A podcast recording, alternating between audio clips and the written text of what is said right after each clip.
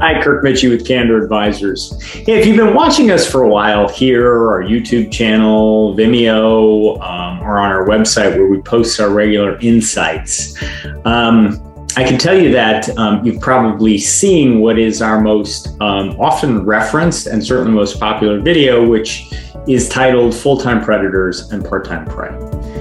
And it hasn't risen to Alanis Morissette, you ought to know status of people trying to figure out exactly who it's about. Although I do get speculation about either types of buyers or specific buyers.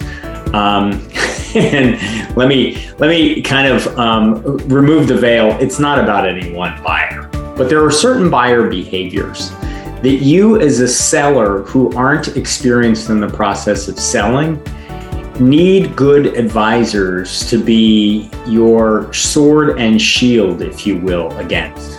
Because these things that a buyer is going to do, whether it be different ways they structure the transaction, different ways they use due diligence to reduce purchase price, different ways to use the purchase agreement to claw back proceeds in the event that the business doesn't perform or some liability crops up you as a seller, no matter how sophisticated a business person you are, are not nearly as um, experienced in those areas as your buyer will be. And so you need somebody who's going to guide you through those things. You'll make good decisions as a successful entrepreneur when presented with the information, but you need to see how that's going to come about. And you need to work with an advisor who's going to protect you from it. So, the quick update for this week is don't assume that that buyer behavior is um, specific to the buyer you're working with. And don't assume that they're bad people just because they are doing things that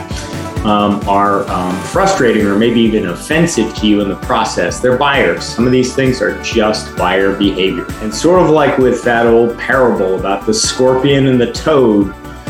You know, when they get out in the middle of the water and the scorpion stings the toad and they're both drowning you know, the scorpion just turns around essentially, or, you know, looks at the toad and says, Look, I'm a scorpion. What'd you expect?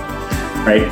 So it doesn't have to end that badly for everybody, and not all buyers are quite that um, unidimensional.